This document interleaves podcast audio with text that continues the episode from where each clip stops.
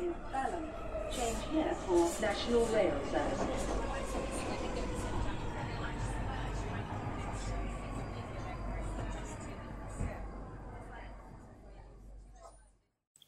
Bine te-am regăsit în stația Londra. Eu sunt Manuel Cheța de la manuelcheța.com și tu asculti podcastul Un român în Londra. Suntem la episodul 141 de data asta, la veșnicul și interesantul podcast Un român în Londra, episod pe care l-am denumit 2020 la final. Nici ciorbă, nici tocăniță. În episodul ăsta vreau să vorbesc despre parlamentarele 2020 din România, despre Brexitul la limită și despre primele vaccinări COVID din lume, vaccinări care au început în UK. Înainte de orice, vreau să anunț faptul că podcastul de față este partea Think Digital Podcast Network. Mă găsești pe Podbean, pe iTunes, pe Spotify, pe radio.com, radioul românilor din Marea Britanie și pe YouTube. Iar uh, melodia de fundal ce auzi în podcast este Weightlessness și a fost creată de Daniel Birch în albumul Ambient volumul 1 de pe site-ul freemusicarchive.org. Și până să trec la alte subiecte la, sau la subiectele zilei, vreau să mulțumesc muncii celor de la Rande Hub, de pe pagina Rande Hub, uh, facebook.com Rande Hub, unde te ajută cu probleme de Brexit și de muncă. Nu uita să intri pe Settle QA pe YouTube. Au publicat niște filme noi de curând legate de Setter QA în mai multe limbi, de exemplu P-Setter și Setter Status, informații și sfaturi gratuite. A fost uh, transmis cam o zi cu o zi în urmă.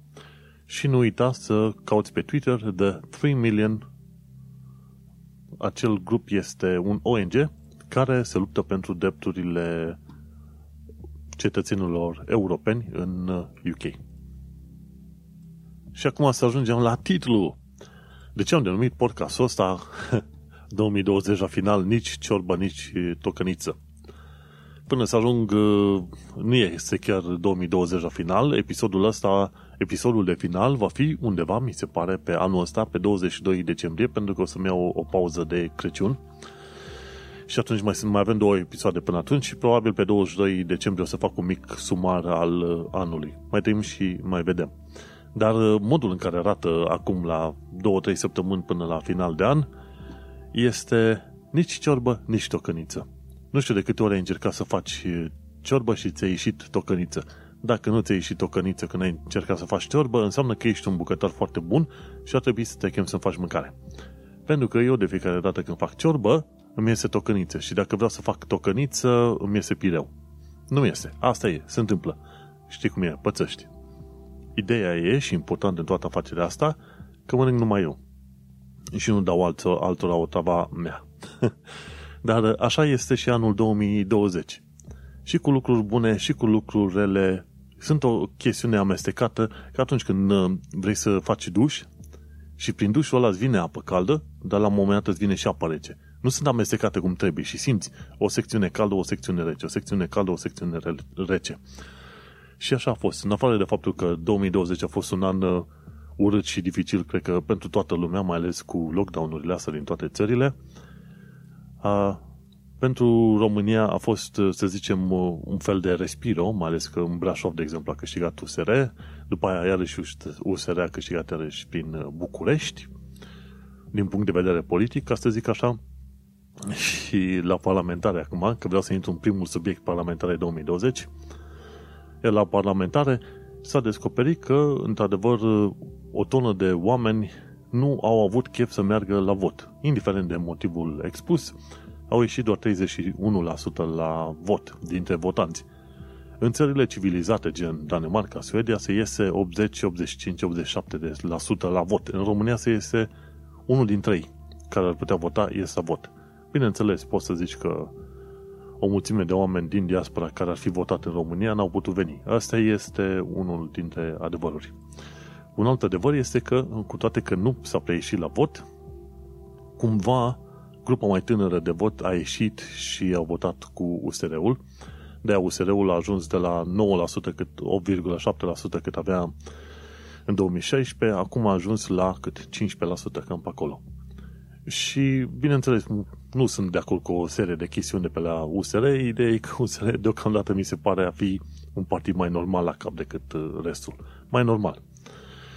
Și uitându-mă pe mai departe, mi se pare că PSD a câștigat vreo 29%, PNL 25%, USR 15%, UDMR în continuare are 5-6% și mi se pare că surpriză mare este noul partid AUR, ceva, Asociația Unirea României sau ceva de genul ăsta. Nu contează numele în mod specific.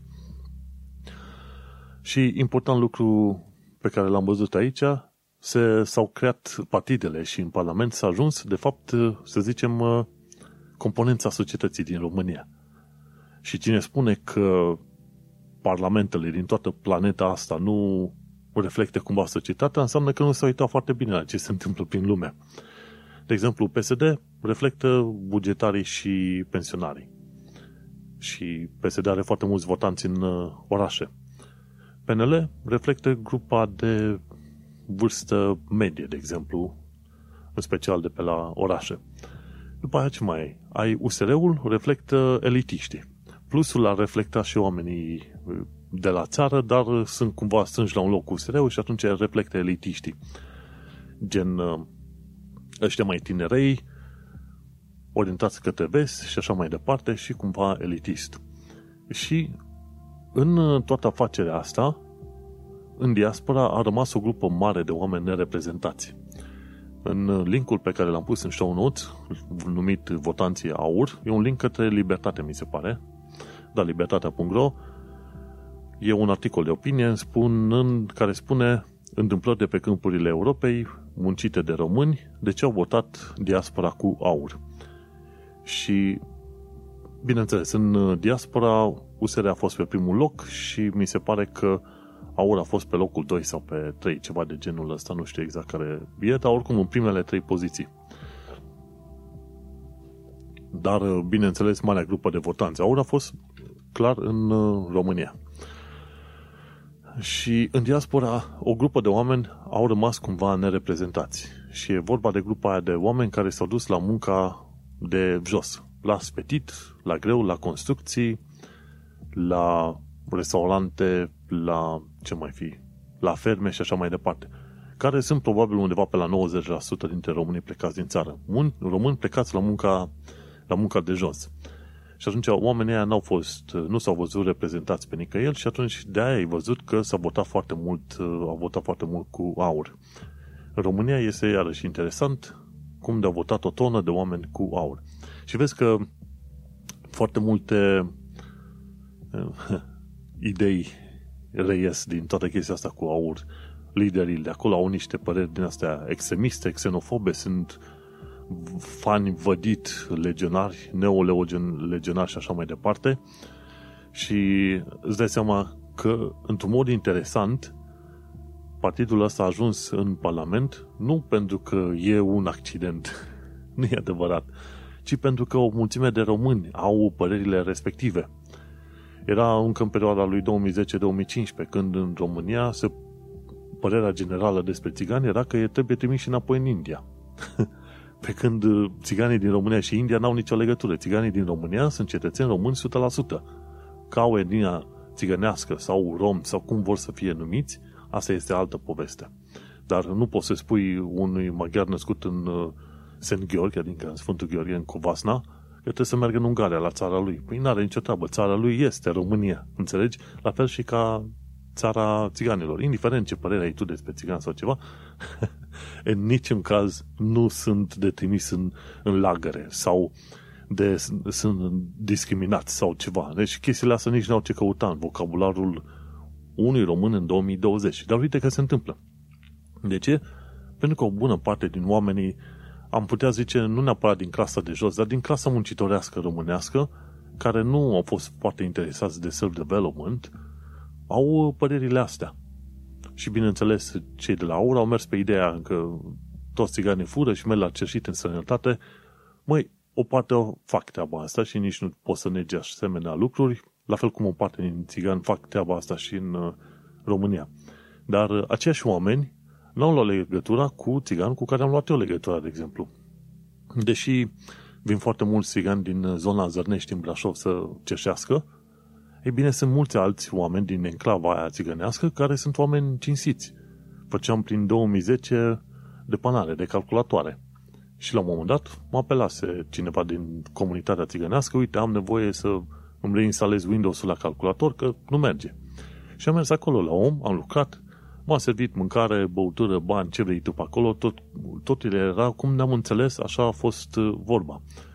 Și omul se vedea pe el că era muncitor, harnic, familie cu copii pe acolo și un calculator, na, vechi amărât, dar a reușit să rezolv. Și omul a fost uh, foarte, uh, foarte deschis, foarte de treabă și n-ai avut nicio situație în aia sau să-ți fie scârbă, să stai la casa omului. Nu. Asta e. Sau la fel. Am mai fost la un moment dat în uh, țigănie, cum se spune, în Vulcan, în comuna, în satul Vulcan de lângă Brașov, tot la fel. Uh, ne-am întâlnit cu niște prieteni și am mers acolo în vizită. Și am dat, am, fost, am stat în vizită, bine, am stat, nu pot să spui că ai stat o zi sau ceva, dar am fost în vizită. Tot așa. Țigani, credincioși, cu frică de Dumnezeu, dar uh, oameni cinstiți și muncitori și veseli și ce vrei tu pe acolo, fără figuri în cap, fără alte chestii în asta. Așa că oamenii ăștia de la AUR, care aveau vorbele astea despre țigani, nu au întâlnit alți țigani și nici n-au fost interesați să întâlnească și alți țigani decât cei despre care se vorbește în presă și pe care îi vezi la cerșit. Și atunci, normal, hai, repede, să-i trimitem pe țigani în India. Du-te, mă, prietene. Și asta, la parlamentare 2020, nimeni n-a mai discutat în mod precis de tehnici, de politici, toate cele, subiectul de bază a reieșit că aur, aur a apărut de nicăieri. Dar uh, gândește-te, nimic nu apare de nicăieri, nimic nu apare dintr-o dată, nimic nu se întâmplă fără o cauză reală pe undeva. Și asta s-a întâmplat cu Partidul Aur. Au venit, au promovat anumite păreri legionare pe care vezi foarte mulți oameni că sunt cu Antonescu în gură.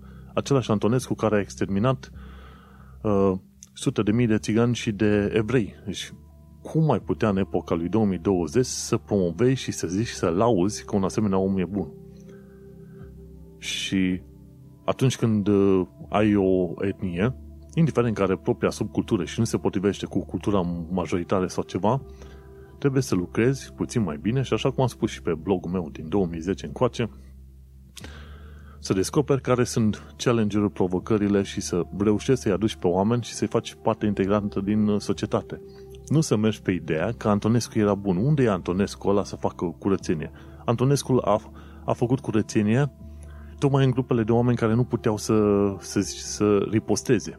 Pentru că e ușor să calci în picioare minorități și grupuri care nu pot riposta la nivel de țară, de stat.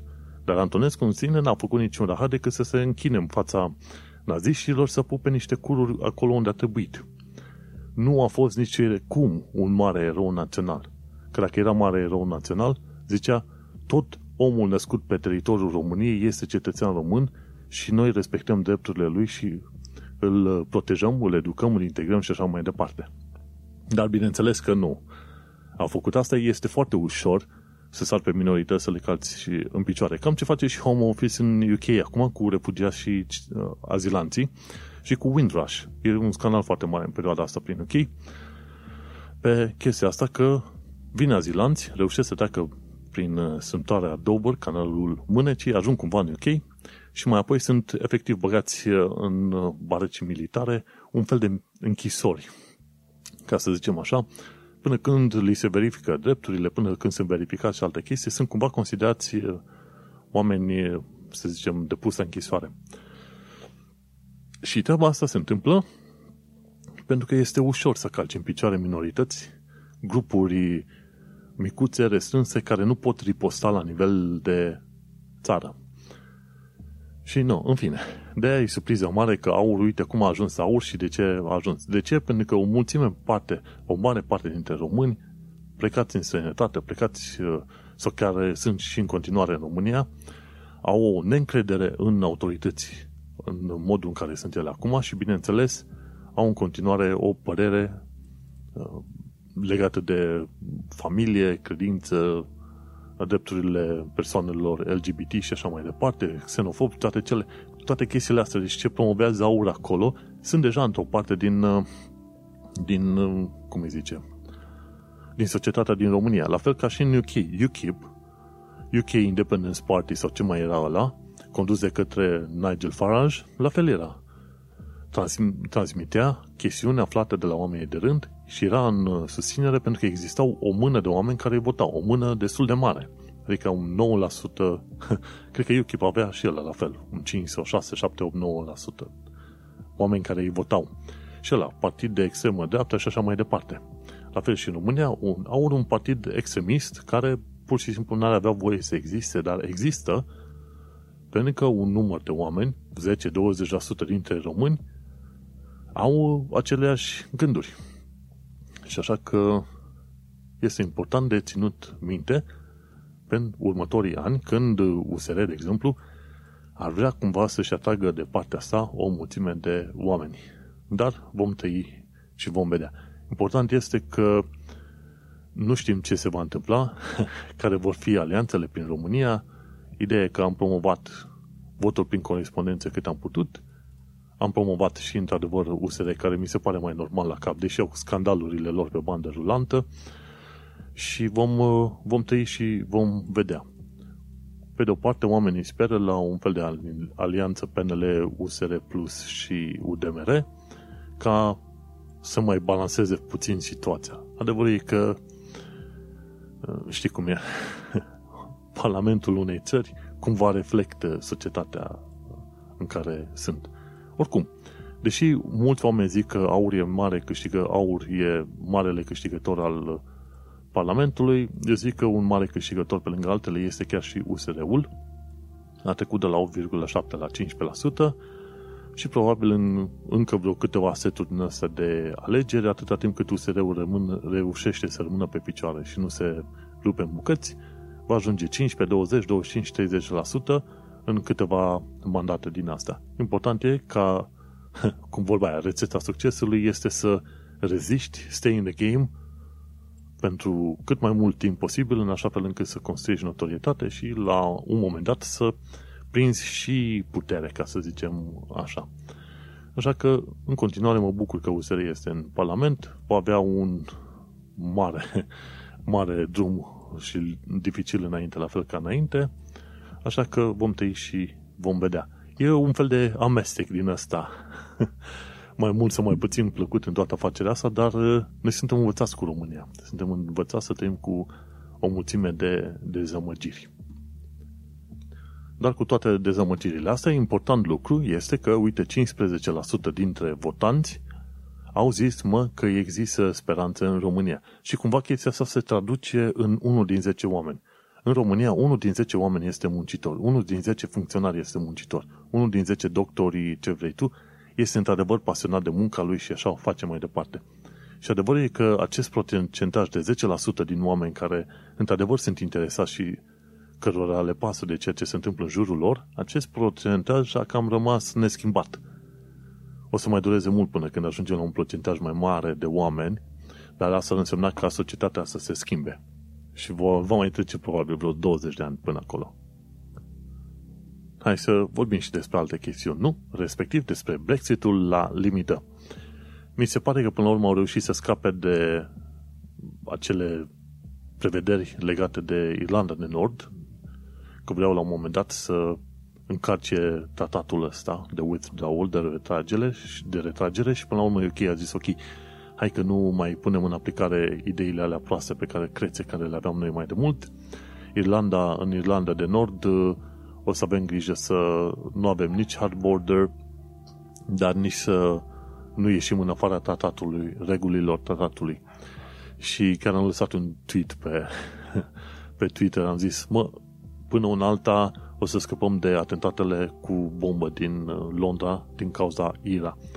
Că era IRA, cei de la IRA, uh, cum zice, Irish Republican Army, au trimis niște plicuri ca amenințare, cred că acum vreo câteva ani de zile în Londra, în vreo câteva locuri, ca să le aducă aminte oamenilor că atunci când se întâmplă niște chestiuni nefăcute, cum e Brexitul, uh, riscul de atentate va începe, va apărea din nou în Londra. Și vom mai vedea. Adevărul e că mi se pare că dacă săptămâna asta nu cade ăștia la un târg efectiv, să facă un deal, ceva, se pare că va fi un no deal Brexit. Așa că vom mai trăi și vom mai vedea. Poate pe săptămâna viitoare când revin, o să aflăm că UK într-adevăr s-a înțeles la un deal cu Uniunea Europeană. Dar adevărul adevărat este că chiar și cu un deal vor fi în continuare tot felul de probleme și va fi un 2021 dificil. Dificil pentru că coronavirus încă lovește, dificil pentru că criza economică lovește și dificil pentru că relațiile cu Uniunea Europeană și crearea unor noi uh, sisteme și așa mai departe de legătură cu UE vor dura probabil ani întregi. Ani întregi. Și din ce am înțeles tot fel de discuții, va dura probabil 10-20 de ani de zile până când UK se va regândi la un moment dat să intre în Uniunea Europeană dacă ar fi cumva în viitor. Dar vom trăi și vom vedea.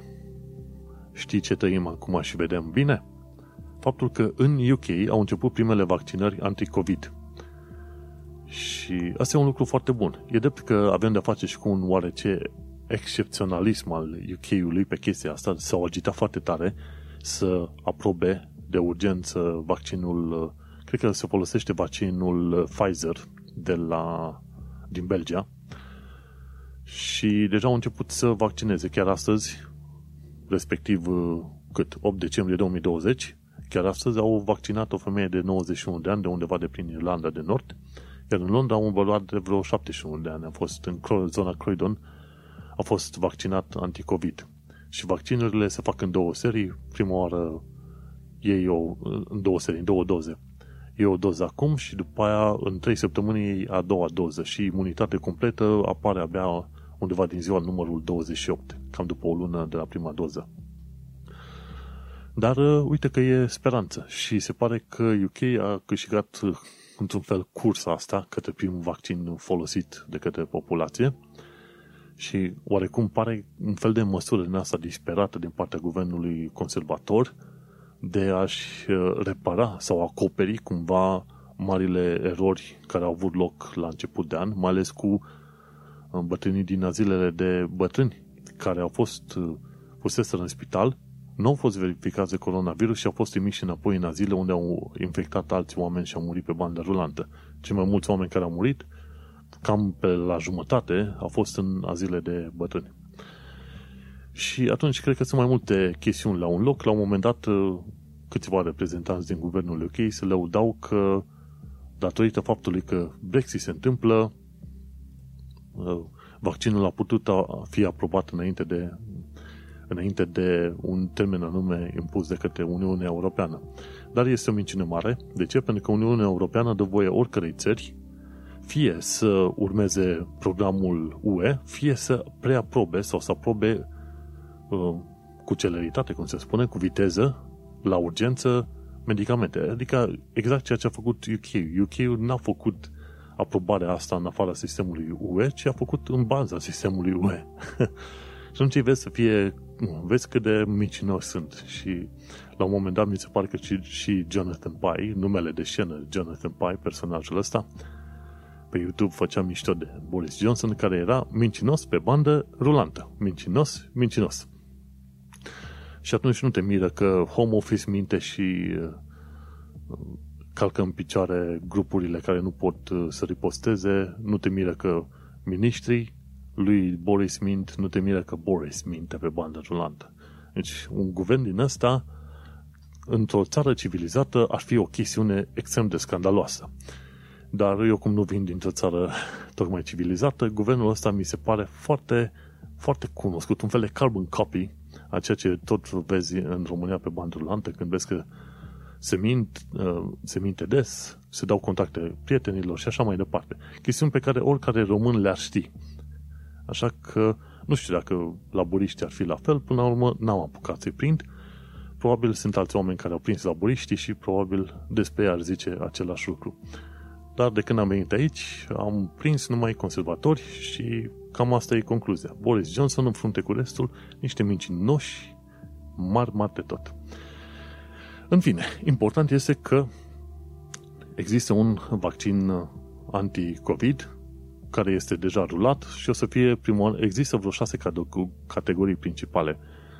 Prima oară, cei mai bătrâni din azilele de bătrâni, după aia cei peste 80 de ani de oriunde, după aia cei peste 70 de ani, între timp și cei din uh, casele de bătrâni, care sunt îngrijitori acolo, personal medical, la fel, după aia o să fie grupa de peste 60 de ani, o să fie grupa peste 50 de ani de zile, dar în principiu până ajungi la cei cu grupa peste 60 de ani de zile, o să te ajungă prin martie-aprilie, ceva de genul ăsta. Oamenii obișnuiți, adică oamenii obișnuiți, pardon, mai tineri, pardon, oameni obișnuiți, auzi mă la ei, la el, la mine. Cei peste, pe sub 50 de ani de zile, în principiu, vor primi vaccin undeva prin vara anului viitor. Cei care nu sunt în uh, mod direct afectați în modul în care sunt afectați cei peste o anumită vârstă. Sunt șanse mari ca undeva prin martie-aprilie să, poate, să poți lua vaccinul în mod privat prin buți sau alte farmacii din astea și o să plătești o, o anumită sumă. În fiecare an eu mi-am făcut vaccinul antigripal la Boots, am plătit 13 lire. N-am stat după NHS să-mi fac vaccinul prin sistemul NHS, pentru că de obicei listele de așteptare sunt foarte lungi și trebuie să stai X săptămâni. Pe când la Boots te, te înscrii astăzi și în două zile te duci și îți face injecția și la revedere. Și aia, este foarte probabil ca prin perioada lui martie-aprilie încolo să existe și în varianta privată și atunci să te poți duce, plătești, nu știu câți, o să, câți bani o să plătești, sunt șanse mari să fie vaccinul destul de scump, 50-100 de lire, chestii de genul ăsta. Și cine e speriat și vrea să facă niște mișcări urgente, se va duce și își va face uh, vaccinul în perioada respectivă. Altfel, vei aștepta după NHS și vei aștepta cel mai probabil prin uh, august-septembrie la anul. Și atunci, prin august-septembrie, teoretic, ar fi vorba să revină viața la un oarece normal. La un normal normal va fi probabil prin 2022. Oricum, pentru 2021 n-am, uh, n-am stabilit niciun fel de concediu de plecat pe nicăieri. O să rămânem tot prin Londra, tot prin zona asta. Dar uh, există lucruri bune la orizont. Cei care locuiesc în UK au măcar o rază de speranță că un vaccin va veni mai devreme sau mai târziu. Știm că 2020 a fost un an dificil, mai durează și un 2021 să fie un an dificil și un an dificil nu că n-ar fi dificil, pentru că o, o mulțime de români care sunt plecați în străinătate au, în primul și în primul rând, o viață dificilă. De ce? Pentru că nu ești pe acasă. În al doilea rând, ești într-o societate uh, diferită, într-o altă țară, efectiv. În al treilea rând, uh, cu cât stai mai mult în, în străinătate, cu atât începi să fii împărțit în uh, mai multe părți. Că la un moment dat nu o să mai, să zicem, în mod precis identitate numai de român, vrei să o să acaparezi puțin și identitate străin, de străinezia, cum se zice. și în felul ăsta, la un moment dat, cu cât stai mai mult în sănătate, cu atât o să te simți că ești ne la locul tău, nici în sănătate, nici în România. E un, uh, un fenomen interesant prin care trec toți oamenii care pleacă din țară, dar uh, asta e, o parte dintre oameni vor vrea să se întoarcă în țară și vedem cum va fi situația. Până una alta, până aici a fost partea dedicată radio.com pentru cei care vor să asculte episodul de podcast în continuare, cu știri, actualități și uh, sfaturi practice și așa mai departe, să nu uite să intre pe manuelcheța.com. Ne mai auzim și aveți grijă de voi, feriți-vă de boli. Sau cum se zice, feriți-vă de boale.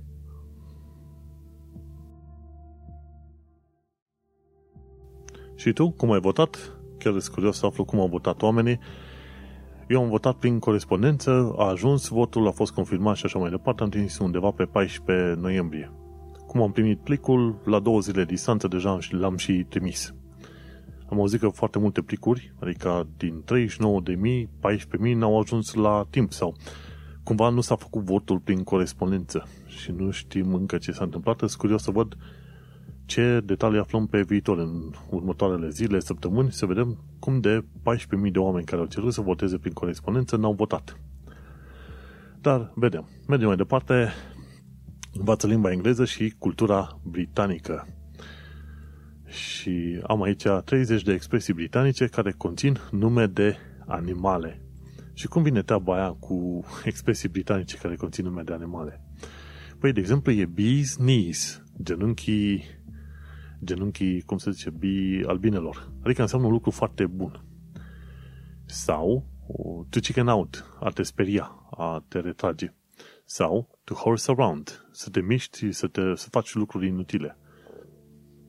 Sau, dark horse, veste, veste proastă, din ce țin minte, uh, ori dacă nu, to go the whole, whole hog, ca să faci treaba pe deplin, to let sleeping dogs lie, lasă câinii să doarmă, adică să nu uh, faci niciun fel de chestie uh, bruscă urâtă, ants in your pants, asta înseamnă să fii foarte agitat.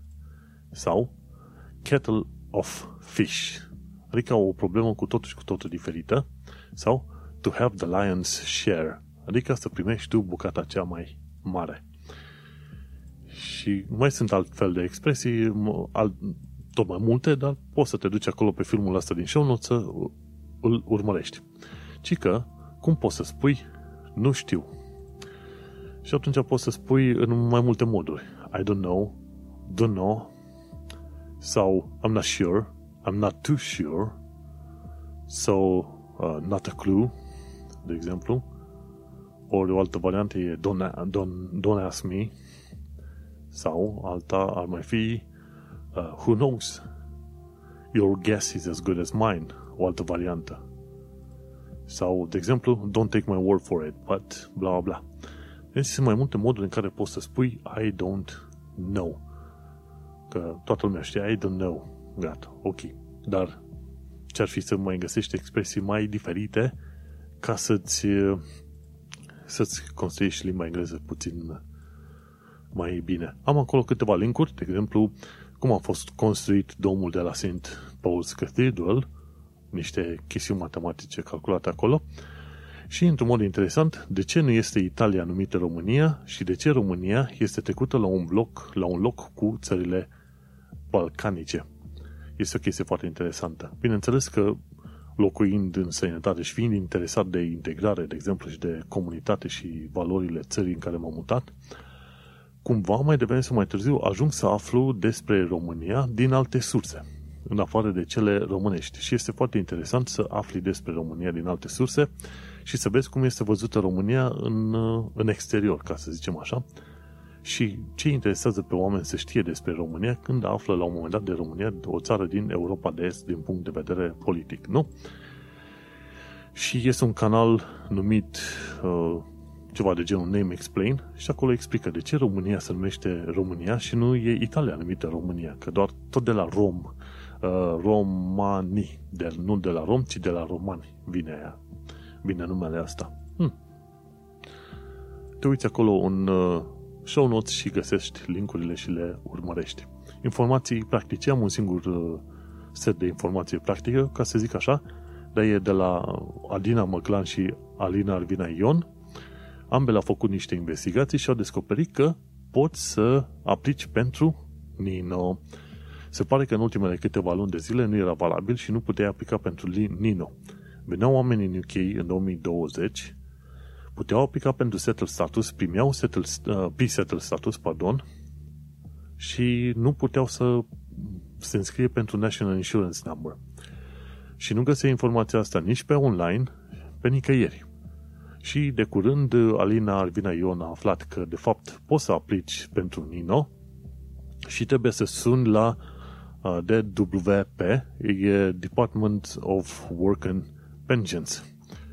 Și când a aflat și Adina, a început să facă o campanie pe Twitter să-i anunțe pe oameni, băi, duceți-vă și aplicați pentru National Insurance uh, Number. Și atunci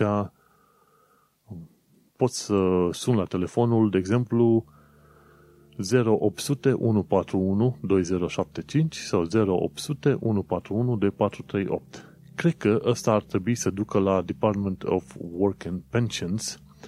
E chiar pe site-ul uh, gov.uk slash apply national insurance number. Și e bine că s-a aflat treaba asta, pentru că foarte mulți oameni nu poți să se angajeze dacă n-ai un NINO. Nu poți să-ți faci un cont bancar dacă n-ai un National Insurance Number. Este un fel de uh, CNP. Efectiv, fără CNP, în România la fel nu poți să faci nimic. Același lucru este valabil și în UK.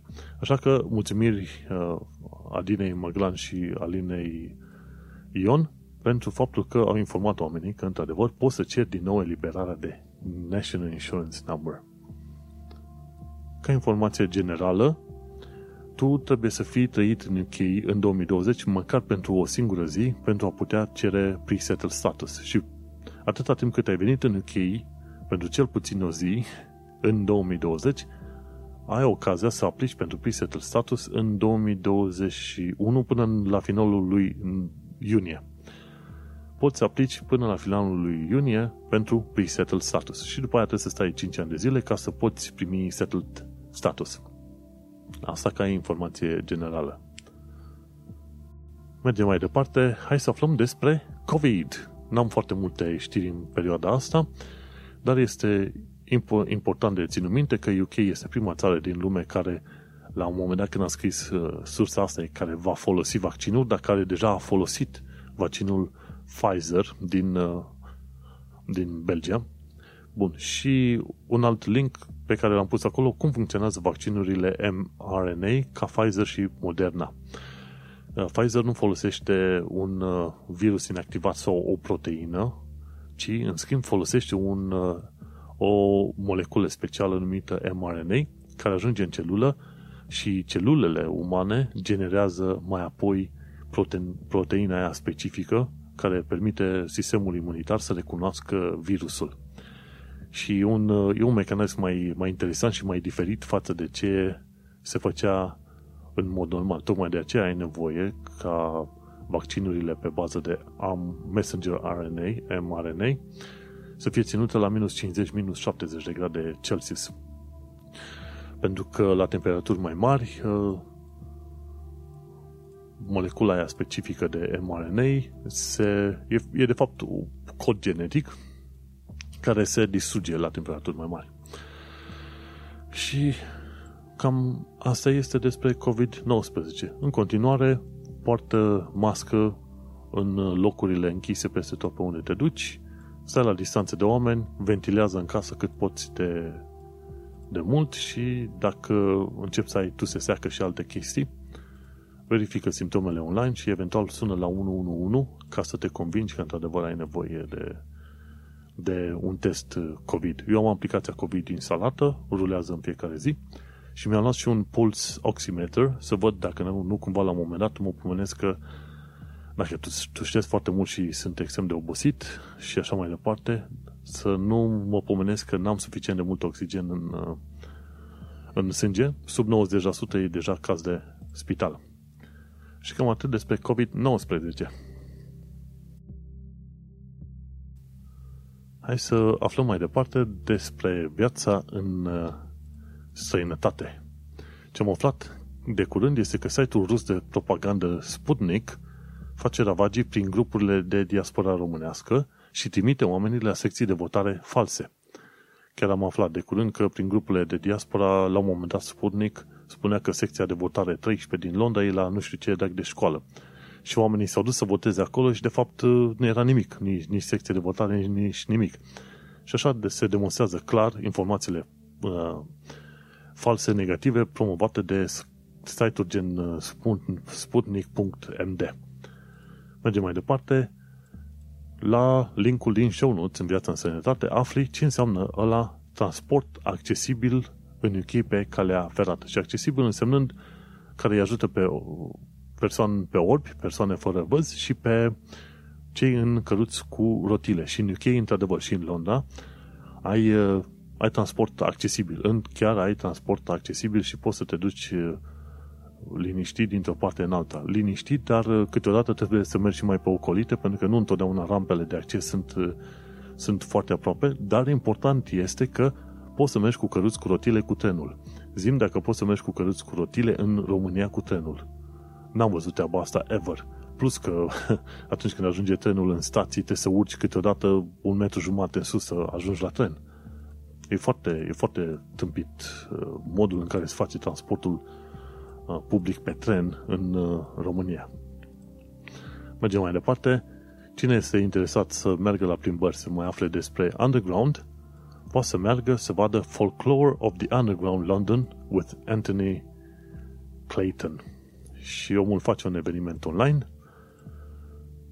Chiar, chiar astăzi a avut evenimentul ăsta online în care puteai afla despre folclorul legat de uh, underground, respectiv tunelurile de sub Londra. Practic, sub Londra este un alt oraș plin de tuneluri. Sunt foarte multe linii de metro care n-au mai fost folosite, foarte multe stații de metro care n-au mai fost folosite.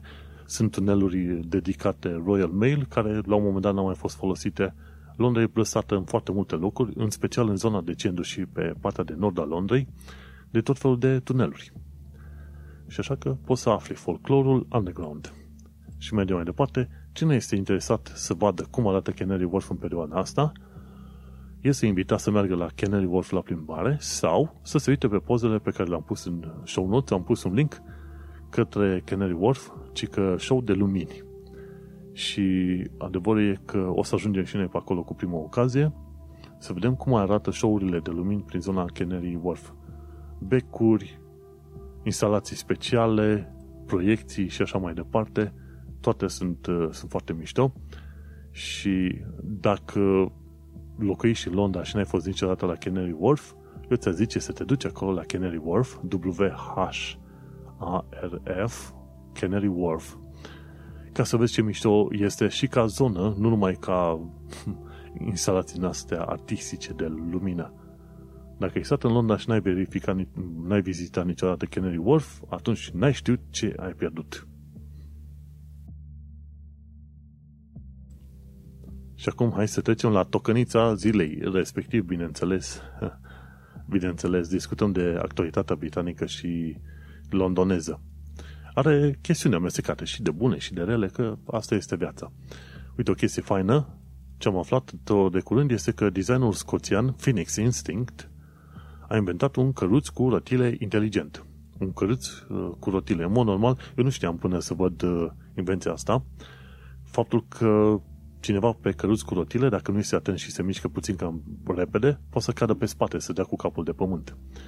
Și de aia omul nostru, Phoenix Instinct, a inventat uh, uh, un uh, căruț cu rotile care își dă seama când vrei să te miști prea repede, mai repede să mai încet și mută centru de greutate puțin mai în față să mai în spate, în așa fel încât să nu te accidentezi.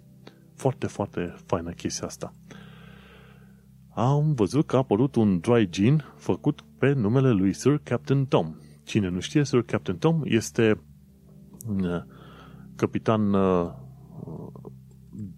veteran, de fapt, de armată, Tom și nu mai știu cum că am și uitat numele, care la un moment dat ce a zis? A început să se ducă în sus și în jos pe, în fața casei sale, uh, zicând că, adică în sus și în jos, să facă mini-maratoane cu sistemul de susținere pe care îl avea el, nu cârje, un fel de U din ăla cu picioare mai multe. Ei, și se, se mișca dintr-o parte în alta a curții și a făcut un fundraiser, a strâns sute de mii de lire să-i ajute pe oameni în uh, nevoie în perioada asta. Și la un moment dat, datorită faptului că a generat așa un val mare de susținere din partea oamenilor și a strâns o mulțime de bani, a ajuns să fie foarte cunoscut și uh, mi se pare că guvernul UK i-a dat gradul de Sir de curând și acum așa a ajuns să fie numit Sir Tom. Captain Sir Tom. și se pare că niște oameni s-au gândit să facă o, un dry gin cu numele lui, Sir Tom's Dry Gin. foarte interesantă istoria asta și este foarte fain de văzut, să zicem, hai să zicem, nu neapărat cultul eroului, dar modul în care se solidarizează aici în UK oamenii și vezi la un moment dat că, într-adevăr, când vine cineva și vrea să miște o chestie, la un moment dat este susținut de alți oameni. Chiar dacă la un moment dat zici că, ok, au ieșit oameni în față, în fața caselor și aplaudau pentru NHS. Este, în principiu, dacă te uita așa, ar fi un gest gol, dar faptul că atât de mulți oameni și-au au ieșit în fața caselor și au susținut NCS-ul, chiar numai aplaudând, asta înseamnă că e o mișcare de solidaritate. Și la fel sau sunt oamenii într-o mișcare de solidaritate și cu uh, Sir Tom. Și au aici ideea de eroi. În România nu auzi așa. Și aici eroi sunt oameni care sunt considerați oameni care într-adevăr au intervenit în situații critice în caz de atacuri teroriste sau când uh, niște oameni sunt tâlhăriți și bine careva și sare în protecția oamenilor, au aici un fel de cult al eroului, cumva, ceva de genul ăsta, un fel de recunoaștere a societății pentru faptul că unii oameni, într-adevăr, fac niște chestiuni foarte faine. Și eroul zilei este, într-adevăr, Sir Captain Tom. Captain Sir Tom, pardon. Și are un dry gin acum. Felicitări lui. Mergem mai departe. Cine vrea să vadă cum arată London Bridge Station este invitat să meargă. De ce? Pentru că acolo există și o expoziție de poze în uh, perioada asta și este vorba de poze de peisaje din uh, natură, foarte făinuțe și London Bridge Station, cine nu știe, este un hub foarte mare, un fel de gară de nord, dar uh, mult mai mare, mult mai faină și mult mai interesantă. Și acolo mai au loc tot fel de expoziții în astea interesante, de poză, de ce știu. La un moment dat a fost chiar și anul trecut, mi se pare, a fost și un avion Spitfire pus chiar acolo, la sărbătorirea X ani de zile de la al cel de-al doilea război mondial. Un întreg avion Spitfire în London Bridge Station, foarte tare. Ce am aflat de curând este că lanțul de hoteluri Britannia a fost numit cel mai prost lanț de hoteluri 8 ani la rând. Ține minte, dacă ți iei cameră de la Britania, s-ar putea să găsești o cameră murdară, cu personal care se comportă urât, cu mâncare stricată sau urâtă, așa că depinde pe unde te duci, vezi, poate reușești să eviți lanțul de hoteluri Britania. Mergi mai departe, am aflat că studenții britanici fac prima mare grevă a chiriilor din ultimii 40 de ani. Și mi se pare corect. Studenții au fost chemați la universități, ca mai apoi să fie închiși în cămine și să meargă la ore în persoană cu profesorii doar două ore pe săptămână. Când foarte bine cursurile ei le fac uh, în, pe online, dar din cămine. Și atunci studenții britanici fac greva chiriilor. Și se pare că universitățile vor trebui la un moment dat să le scadă din chirii, dacă nu chiar să taie sănătos din chirii și din alte, chiar și din uh, penalități pe care le-ar uh, aplica studenților. Asta este foarte bine, pentru că și-au bătut joc de ei și dovadă că și oamenii din universități pot să fie proști. Mergem mai departe. Am aflat că falimentul Debenham și Arcadia nu numai că a dus la pierderea 13.000 de joburi în UK, ci pune în pericol și 10.000 de joburi din România. Un articol scris de ziarul financiar.ro N-am știut treaba asta, dar adevărul e că de fiecare dată când ceva pică, este un efect de domino. Se duce și în alte părți se duce și în partea de sus și în partea de jos, în aval și în amont. Pardon, în amont în sus, în aval și în jos.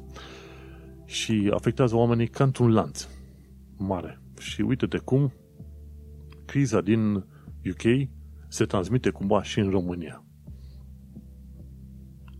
Alt lucru legat de criză. Deci în 2020 a adus o gaură de 44 de miliarde de lire în bugetul Londrei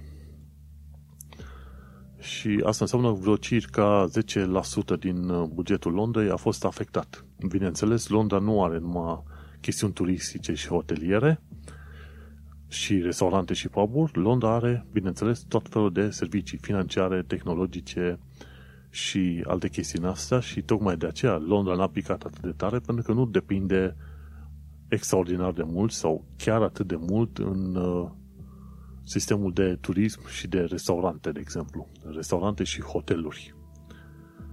Dar, uh, totuși, vorbim de Londra care are un venit anual de 450 de miliarde. Un singur oraș. Bine, dar să discutăm aici de vreo cât? 12 milioane, 11 milioane de 8, 9, 10, spre 11 milioane de oameni, nu, 9 milioane de oameni permanent rezidenți și 11 milioane de oameni când vin și cei din jur la muncă. Deci 8,59 milioane de oameni într-un oraș în care veniturile ajung pe la vreo 450 de miliarde pe an. Imaginează ce înseamnă asta. PIB-ul României nu știu dacă ajunge la 250 de miliarde de bani. Și discutăm de Londra care are dublu atâta. Bun. Brexit. Ce te faci că nu ai îngrijitori suficienți din UE? Și asta e, o, e una dintre alte mari probleme. O să ai tarife pe produsele care vin din UE, dar uh, pentru faptul că se stabilește din 1 ianuarie viză pe puncte și doar uh, muncă sezonieră pentru agricultură, o să descoperi că ce te faci că n-ai în azilul oameni îngrijitori din uh, Uniunea Europeană. Și acolo cred că va trebui să stabilească la fel niște excepții. O altă știre e că un milion de britanici nu au ce mânca. În articolul uh, celor de la The Guardian am aflat că un milion de oameni au probleme cu mâncarea. Nu că nu au ce mânca deloc, dar nu au ce mânca, nu au suficient de multă mâncare din cauza crizei și așa mai departe. Și este foarte interesant, cum am zis din nou, este curios cum într-o țară bogată, dar încetul cu încetul începem să înțelegem că indiferent de cât de bogată este țara, vei avea totuși o mână de oameni care într-adevăr vor, vor fi în situații foarte complicate. Și în cazul ăsta discutăm de un milion de oameni.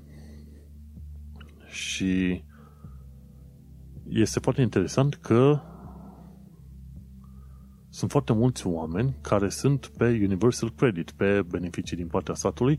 S-au ajuns pe la vreo 5,7 milioane de oameni care sunt pe Universal Credit, care au nevoie de susținere de la stat pentru locuit, plata facturilor, mâncare și așa mai departe. 5,7 milioane de oameni, dintre care un milion de oameni au nevoie să apeleze la food banks pentru a avea mâncare acasă. Mergem mai departe. Haringey, uh, districtul Haringey din Londra, se opune politicilor discriminatorii ale Home Office de a deporta persoanele UE fără adăpost. Practic, Home Office ce zice? Ok, vedem cine e home, homeless, dacă e din UE, vrem să-l deportăm din prima. Ori asta e o măsură discriminatorie, este o, o chestiune foarte nașpa din partea Home Office, dar Home Office e știut că calcă în picioare grupurile care n-au uh, protecție. Și asta înseamnă refugiați, azilanți, Windrush, uh, uh, cetățeni UE care nu sunt reprezentați sau care n-ar ști să vorbească măcar limba engleză și atunci Home Office nu are problemă să-i calce pe aia în picioare și G se opune uh, Home Office și a spus că ei vor ajuta persoanele UE fără adăpost și nu vor, nu, nu vor raporta pe oamenii respectivi la, la Home Office. Și este un lucru bun și interesant de văzut că consiliile locale cumva se pun uh, guvernului central în măsuri vădit discriminatorii. Foarte faină chestia. Bun. O altă chestie faină în uh, de curând, Camera Lorzilor a votat pentru interzicerea tratatelor cu țări implicate în genocid în momentul de față, gen China. Și a trecut un fel de lege, teoretic legea asta le-ar da voie instanțelor judecătorești să verifice tratatele internaționale stabilite de guvernul UK și să vadă dacă e, ele, guvernul UK face tratat cu o țară care e implicată în uh, genocid. Cum e, de exemplu, ce se întâmplă, am înțeles că se întâmplă în China cu musulmanii uigur, care sunt băgați în tabere de concentrare și folosiți pe post de sclavi. Ei, și atunci se pare că, nu știu dacă chiar aș fi cu legea asta, important e că uh, în curând este foarte probabil ca guvernul UK să nu poată face tratate și eventual să taie din tratatele făcute cu China, de exemplu. și sunt curios să văd ce o să iasă cu treaba asta și când, se, când va începe să se aplice legea asta. Dar este foarte interesant că se aplică o măsură din asta. Foarte, foarte interesant. În felul ăsta, probabil și alte țări vor începe să facă asemenea tratate. Un lucru foarte pozitiv. Și un alt lucru pozitiv, ce am aflat, în uh, județul Essex, în localitatea Braintree, firma GridServe a deschis o stație de dedicată încărcării mașinilor electrice, cu vreo 36 de locuri. Și ăștia de la Gritzer vor să deschide 100 de asemenea stații în tot, în tot UK-ul până în 2025. Și ci că poți să încarci 350 de kW în 20 de minute, ceea ce îți permite să ai, să zicem, o autonomie de vreo 200 de mile sau 320 de kilometri. Și te costă doar 10 lire ca să încarci de la 20 până la 80% mașina electrică. Practic te costă 20 de pence pentru un kWh de energie. Și atunci e foarte interesant că, într-adevăr, nu te costă foarte mult. 10 lire să faci plinul cu ghilimele de rigoare, să faci un plin care îți permite să mergi vreo 200-300 de kilometri, cred că este o sumă puh, numai bună. Și când ai o asemenea 100 de stații până prin 2025, într-adevăr, te ajută ca până în 2030 să ai, să zicem, mașini electrice, să te poți duce prin UK oriunde vrei tu, sus și jos, stânga și dreapta. Așa că, uite că UK merge pe drumul foarte bun în direcția asta și chiar aștept să văd când vine ziua în care sunt mai multe mașini electrice pe stradă decât mașinile astea poluante. Și cu știrea asta pozitivă, încheiem episodul de podcast, noul episod de podcast 141, 2020 la final, nici ciorbă, nici tocăniță. Vom, vom trăi și vom vedea. Ideea este că 2020 va trece, 2021 va trece, important este să ne menținem speranța sus, să avem grijă de cei din jur, să ne ferim de boală pe cât putem și să prindem vaccinul ăla cât mai repede putem. Ideea este că speranța contează. și ideea este că 2020 și 2021 sunt doi ani care au durat probabil cât 5 alți ani în uh, viața noastră. Așa că rămâne să avem răbdare în primul și în primul rând cu noi. Până un alta, eu sunt Manuel Cheța de la manuelcheța.com și tu ai ascultat podcastul Un român în Londra. Și în episodul ăsta 141 am vorbit despre parlamentare 2020, Brexitul la limită și despre primele vaccinări cu anticovid în lume care au avut loc în UK. Noi ne mai auzim pe data viitoare și să sperăm noi cu vești din ce în ce mai bune. Crăciunul se apropie și foarte curând o să poți zice la mulți ani. Până una alta, sănătate și ai grijă de tine. Pa!